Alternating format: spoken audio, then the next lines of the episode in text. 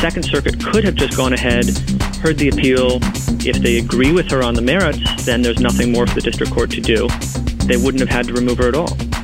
So, reaching out to say Judge Scheindlin is removed from this case, particularly when there's nothing more for her to be doing right now and maybe nothing more in the future, depending on how the case comes out, it's hard to see that as anything other than a sort of deliberate attempt to reach out and slap her on the wrist.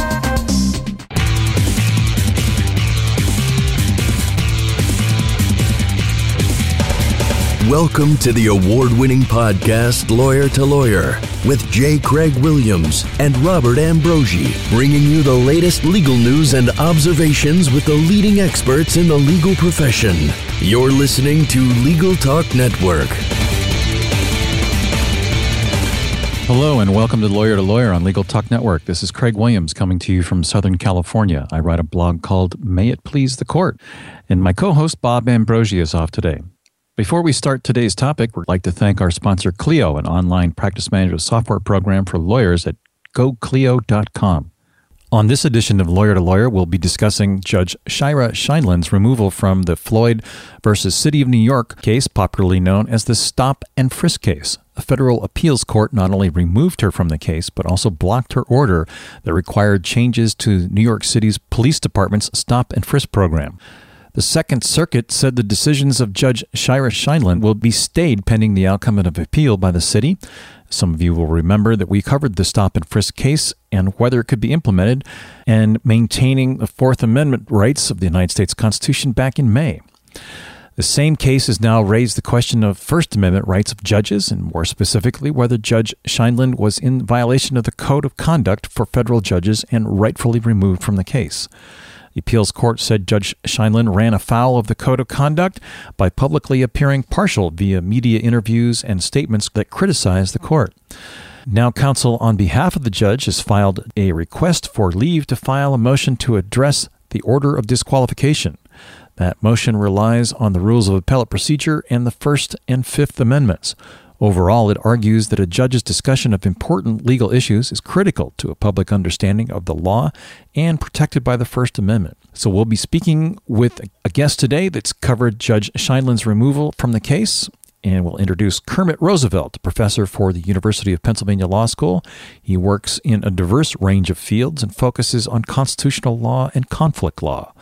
Professor Roosevelt was recently a part of the New York Times Room for Debate discussing Judge Scheindlin's removal and what restrictions should be placed on judges. His article, What Do You Mean by Impartial?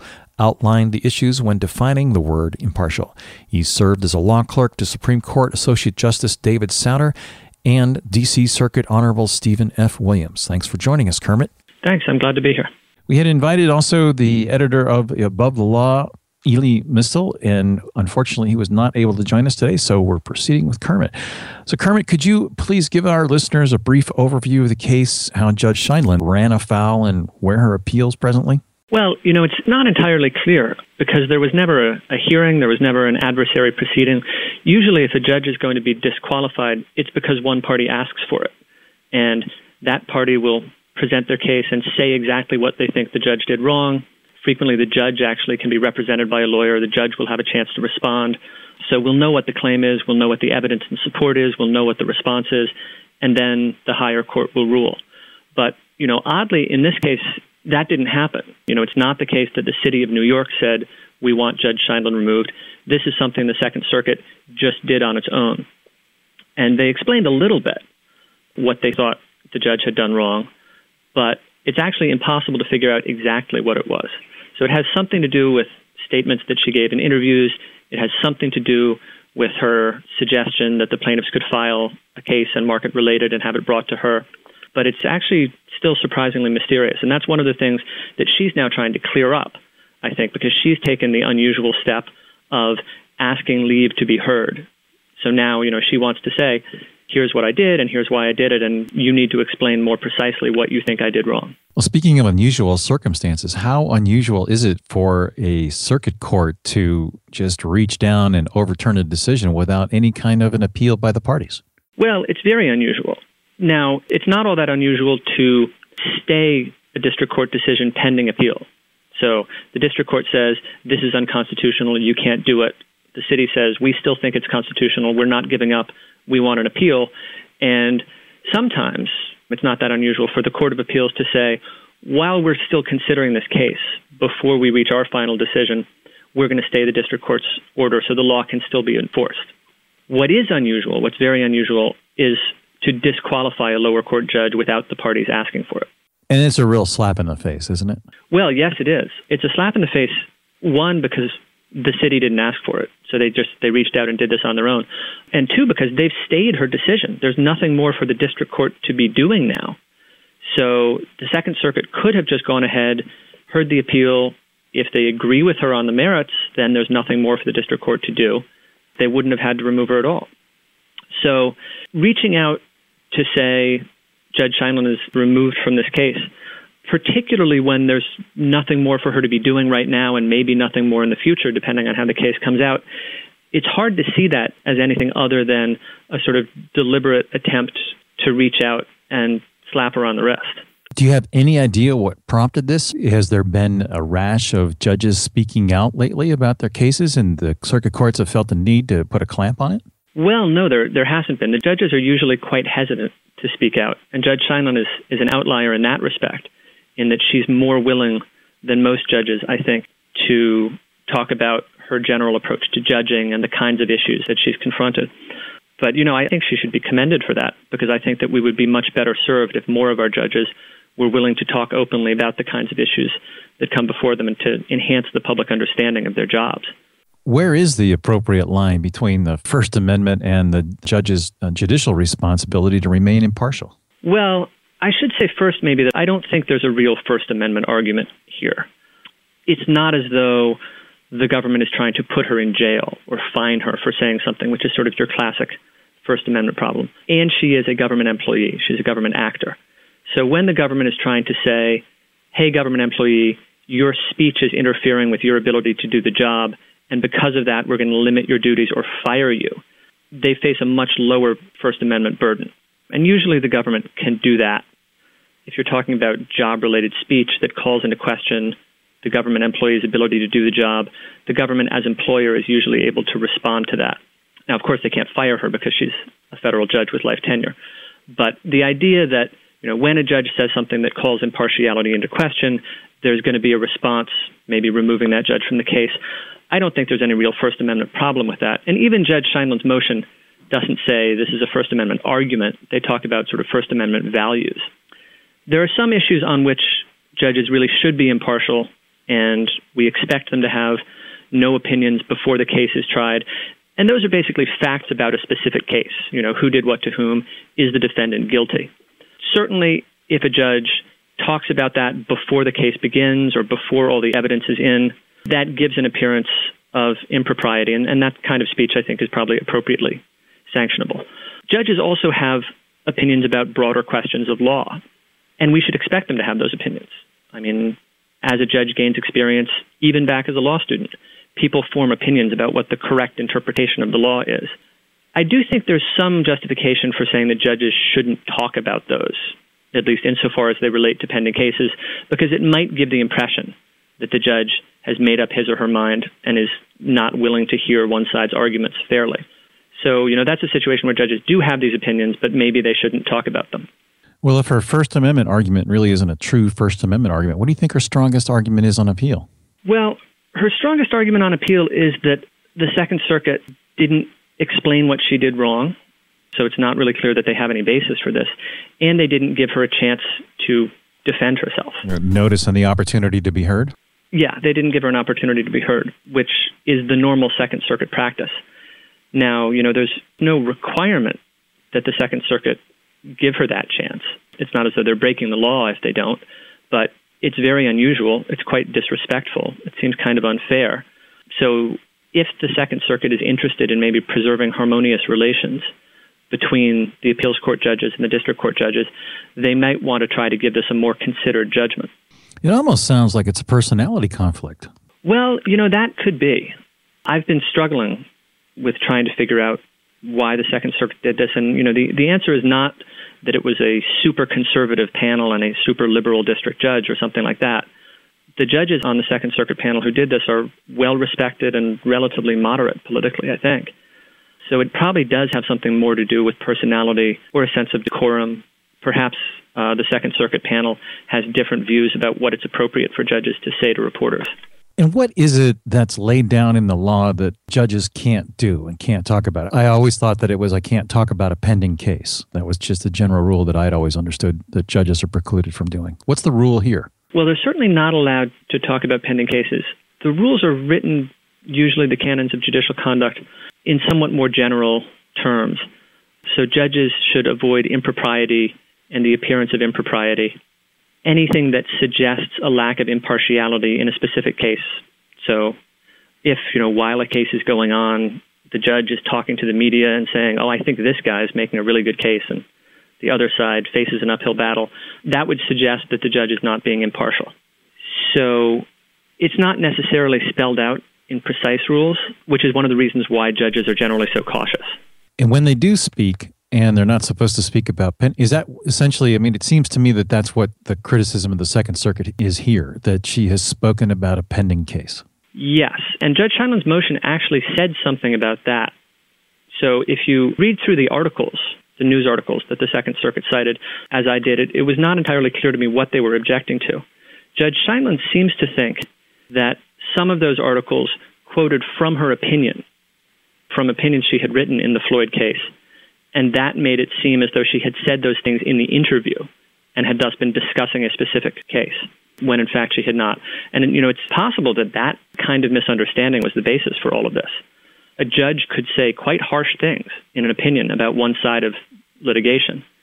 And it would be quite improper to say those things in an interview. And if the Second Circuit mistakenly thought that particular statements had been made in an interview rather than in a published opinion, that might explain what they did. Although, you know, that would suggest that they made a serious mistake in not giving her the opportunity to be heard. Well, Kermit, before we move on to the next segment, we're going to take a quick break to hear a message from our sponsor. Hi, my name is Kate Kenny from Legal Talk Network, and I'm joined by Jack Newton, president of Clio. Jack takes a look at the process of moving to the cloud. Now, how long does it take to move to the cloud, and is it a difficult process? No, I, with most cloud computing providers, moving uh, your data into the cloud is something that takes just minutes, not hours or days to do. You can get signed up and running with most services in just a few minutes. And uh, even if you have an existing, uh, a legacy set of data that you want to migrate to a, pr- a web based practice management system like Clio, there's migration tools and migration services that we're able to offer to ease that process. So most firms can be up and running to the cloud in less than, in the cloud in less than five minutes and can have their data imported uh, in a matter of hours or days. We've been talking to Jack Newton, president of Clio. Thank you so much, Jack. Thank you. And if you'd like to get more information on Clio, feel free to visit www.goclio.com. That's G O C L I O.com.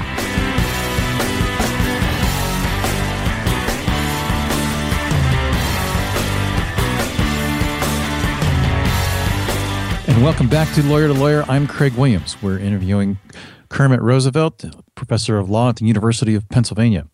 Kermit, before the break, you were talking about some things that the Second Circuit had indicated to Judge Scheindlin. Do you think that the Second Circuit now is, is going to say, well, maybe we acted a little bit too precipitously and we need to back off and, and let her proceed? Or does it seem to you that when it comes right down to it, the Second Circuit's going to stand firm, set an example, and say, we're not going to tolerate judges talking about pending cases in any form other than in written opinions, and uh, you're done. What do you think is going to happen? Well, I think that they should take another look at it because it seems to me there are a lot of unanswered questions on the merits as to you know why they did this and what her explanation would be. I think it's unlikely that they will, though. So one of the things that would be well served by reconsidering this would be the harmonious and collegial relations between the Court of Appeals judges and the district court judges. But on the other hand, you have to worry perhaps about the relations between the Court of Appeals judges themselves. So the way that this could be reviewed, if the panel is not inclined to reconsider its ruling, which is probably very unlikely, would be for the entire Second Circuit to say we're going to take this en banc and revisit the ruling. But that, you know, seems sort of disrespectful perhaps to the judges on the panel. And the Second Circuit has a very, very low percentage of taking cases en banc. So they almost never reconsider panel rulings. In the Ninth Circuit out here in California, where I live, en banc opinions or reviews are not disclosed who the, the judges are that elect to do the review. How does it work in the Second Circuit? Not actually entirely sure. I, I clerked on the D.C. Circuit, and the way that they did it there was a majority of all active judges could vote to rehear en banc, and then the entire court would hear it. I have a separate question apart from this whole discussion of the Floyd case. Judge Scheindlin is highly regarded, or in some instances, I think, feared as an e-discovery voice, a very prominent one, and uh, her Zubulake opinions are cited regularly and followed uh, within the e-discovery industry. How do you think that this ruling is going to have an effect on her ability to be able to continue that influential uh, standpoint from the e-discovery area? I wouldn't expect it to have any influence on that really. I mean, it's one thing if there's a sort of public shaming of a judge and all of the commentators say, yes, you know, what this judge did was wrong and the, the appeals court was right to bring them back in line. If you look at the news commentary on this, I don't think I've seen a single person saying, yes, the Second Circuit was right.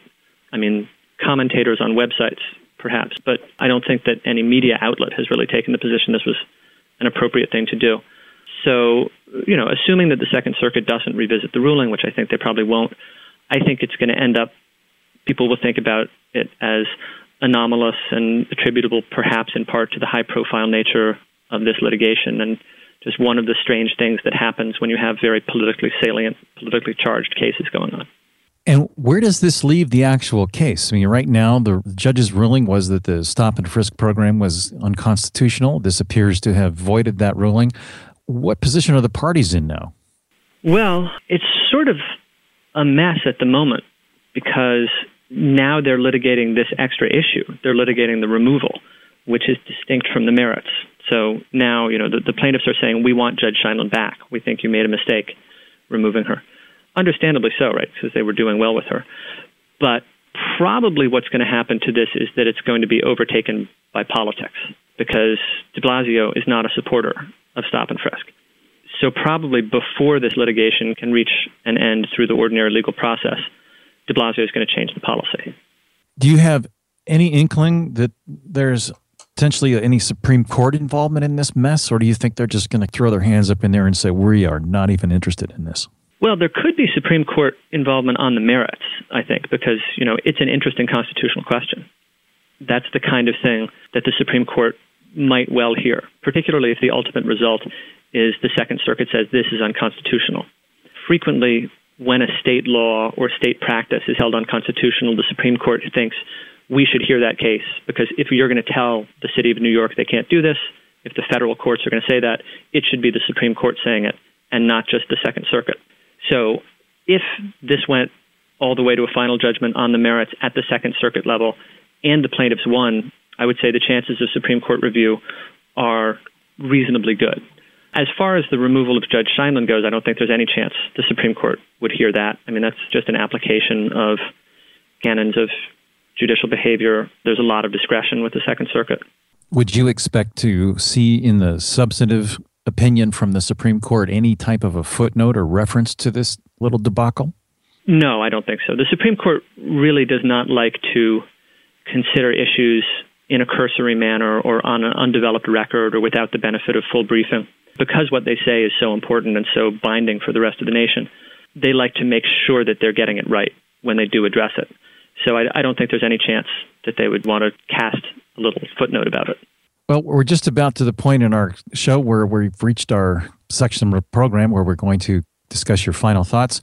So, Kermit, if you could just wrap up and give us your final thoughts along with your contact information so our listeners can reach out and uh, contact you if they'd like. Well, I think that the description of this as a stop and frisk of Judge Scheindlin is actually remarkably apt because it's an example of the Second Circuit exerting its authority, not necessarily because she had done anything wrong, but really just to show that they had the power to do it. And I can be reached at kroosevelt at law.upenn.edu.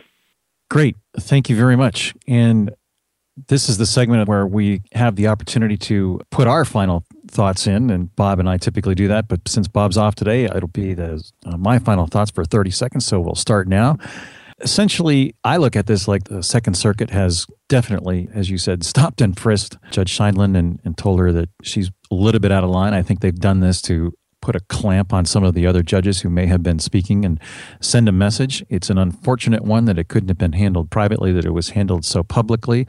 But Judge Scheindlin's got a high profile in a number of other cases, and I think that they really meant to make an example of her. And that's the buzz. So it brings us to the end of our show. Thanks so much for joining us, Kermit. And to our audience, thank you for listening. I'm Craig Williams. Please join us next time for another great legal topic. When you want legal, think lawyer to lawyer. Thanks for listening to Lawyer to Lawyer, produced by the broadcast professionals at Legal Talk Network. Join J. Craig Williams and Robert Ambrogi for their next podcast covering the latest legal topic. Subscribe to the RSS feed on LegalTalkNetwork.com or in iTunes. The views expressed by the participants of this program are their own and do not represent the views of, nor are they endorsed by, Legal Talk Network, its officers, directors, employees, agents, representatives, shareholders, and subsidiaries. None of the content should be considered legal advice. As always, consult a lawyer.